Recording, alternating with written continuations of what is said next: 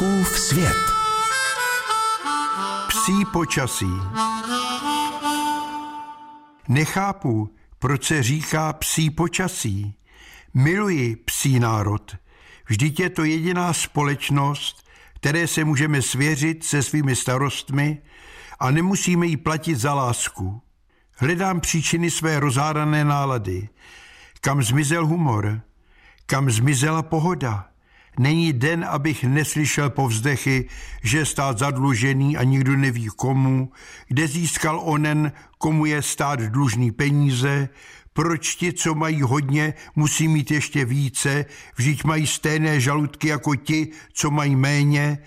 Možná je moje špatná nálada zaviněna počasím pro psa.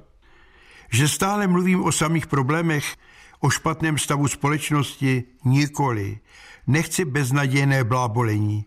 Jen připomínám, že musíme ctít každý den, každou minutu, kdy nám stát přidá pár sto korun důchodu, kdy seženeme lacinou mrkev a zlevněná vajíčka, kdy dostaneme v ordinaci protekční penicilin, kdy nám vnučka daruje knihu, jak úsporně vařit, kdy najdu pana zubního lékaře, jsem pišný, když mě pochválí žena. Mám z tebe radost, zhasli si pepíčku světlo v koupelně, šetříš vodou a splachuješ klozet jen jednou. Zavíráš na noc ústřední topení.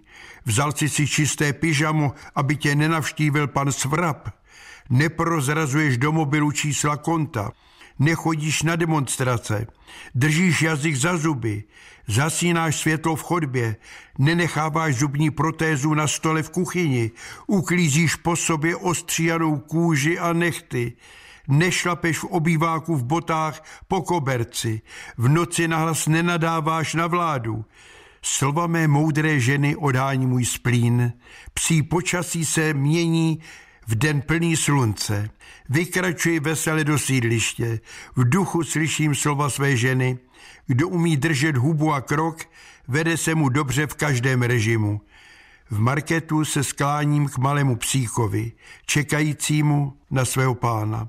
Hladím jej, dívá se mi do očí, jako by říkal, jsi na tom stejně jako já, jen řetěz a bouda ti schází.